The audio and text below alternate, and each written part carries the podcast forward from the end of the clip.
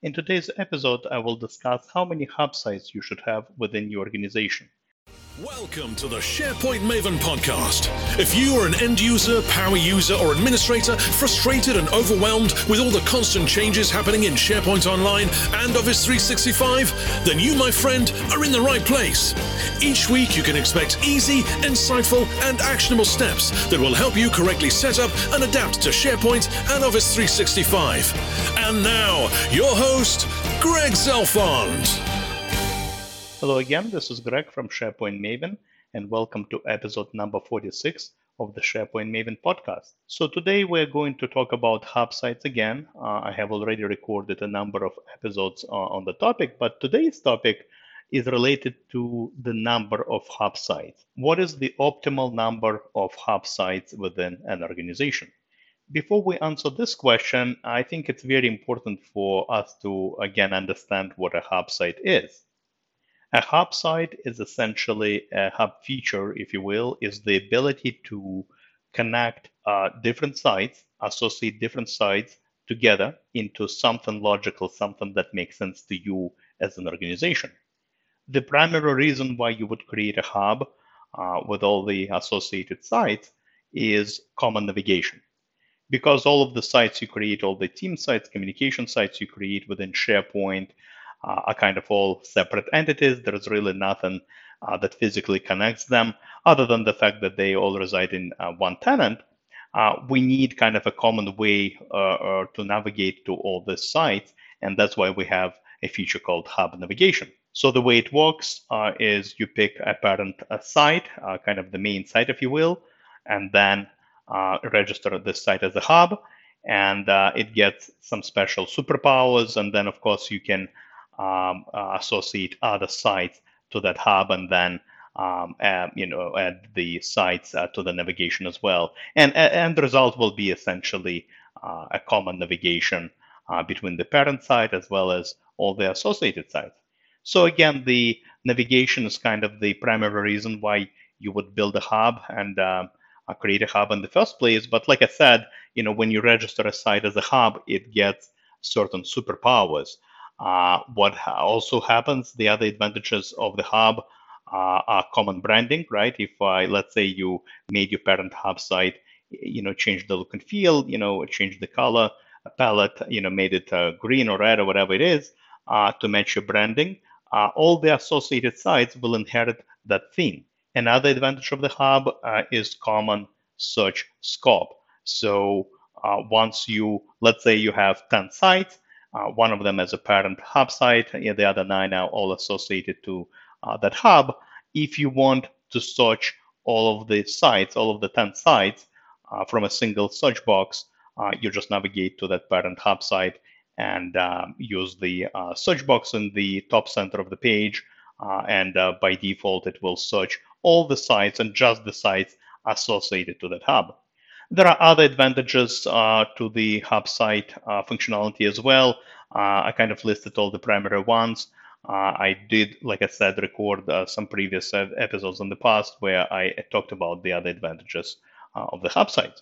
So now that we're clear what a hub site is and its primary features, if you will, you know, how many is too many? You know, how many hub sites should we have within the organization? One other piece of information I want to throw at you is um, the fact that as of recording of this uh, episode, we can create uh, up to 2,000 hub sites within the organization. All right, so you can have up to 2,000 hubs within the organization, uh, and uh, you can associate unlimited number of sites to a given hub. All right, so uh, again, you can only have 2,000 hubs uh, maximum but then once you know you are within the hub you can associate as many sites as you want you know 50 100 you know thousands of sites uh, could be associated to a single hub so when it comes to determining how many hub sites to have I, I think the way I would like to help you arrive at that decision uh, is, um, you know, split the decision by the size of the business. Most of my clients, for example, are small to medium sized organizations, and what I observed in those cases is that those types of organizations typically have one to two hub sites at most. So all organizations, uh, regardless of their size, uh, they definitely have a one kind of uh, intranet home site, if you will. That's the hub that typically has uh, the uh, main communication uh, home site, all right, with news announcements, events, kind of organizational, um, you know, stuff. And then that sort of hub would typically have all the different department sites, you know, team sites associated with that hub per the company's organization chart. I've also seen the small organizations create uh, a hub for projects or hub for legal cases, for example, right? If it's, a, let's say, a law firm uh, trying to organize a single hub, a single repository to, for example, to search uh, all the cases, all the legal cases and matters they have, then it might make sense to create a totally separate hub so your search results will not be mixed up uh, with uh, those of the main hub. So you see in this particular case, uh, the decision that drives the number of hubs is not even related to the common navigation, right? it's related to the search scope.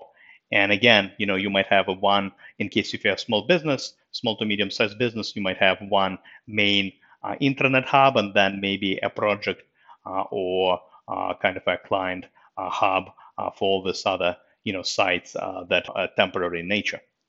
If you're a large business, uh, all right, obviously uh, it's a different story. I have a few larger clients, and when I I'm talking about a large organization, I'm talking about thousands and thousands uh, of employees, uh, and in those cases, uh, obviously um, you you need to create multiple hubs, many hubs. For example, one of my clients, they pretty much have a hub for each and every department within the organization. They have an HR hub, they have a legal hub, uh, they have a marketing hub. And the reason for that is because uh, in, in large organizations, each and every department, it's pretty much uh, like a business within a business. It's like a separate entity, if you will. And, uh, you know, for example, this client I was referring to, uh, their HR department has like 15 or 20 sites alone just for HR department. So uh, it just doesn't make sense to create one huge intranet hub um, you know, in that case, it obviously makes sense to create separate hubs uh, for different uh, departments, uh, verticals within the organization. So these are the decisions you would need to make as you're thinking the taxonomy through and trying to determine the optimal number uh, of hubs. And what I always recommend is, look, start with just one hub. All right, create one, you know, intranet hub, for example, and just see how it goes.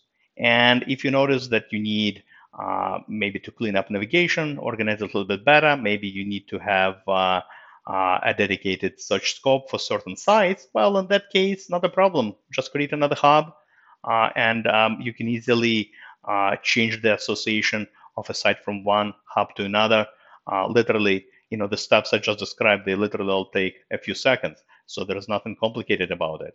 And that's what I really love about this particular model. Again, there is really no right or wrong answer. You kind of just have to uh, experiment, play with it, and see what works best for your organization.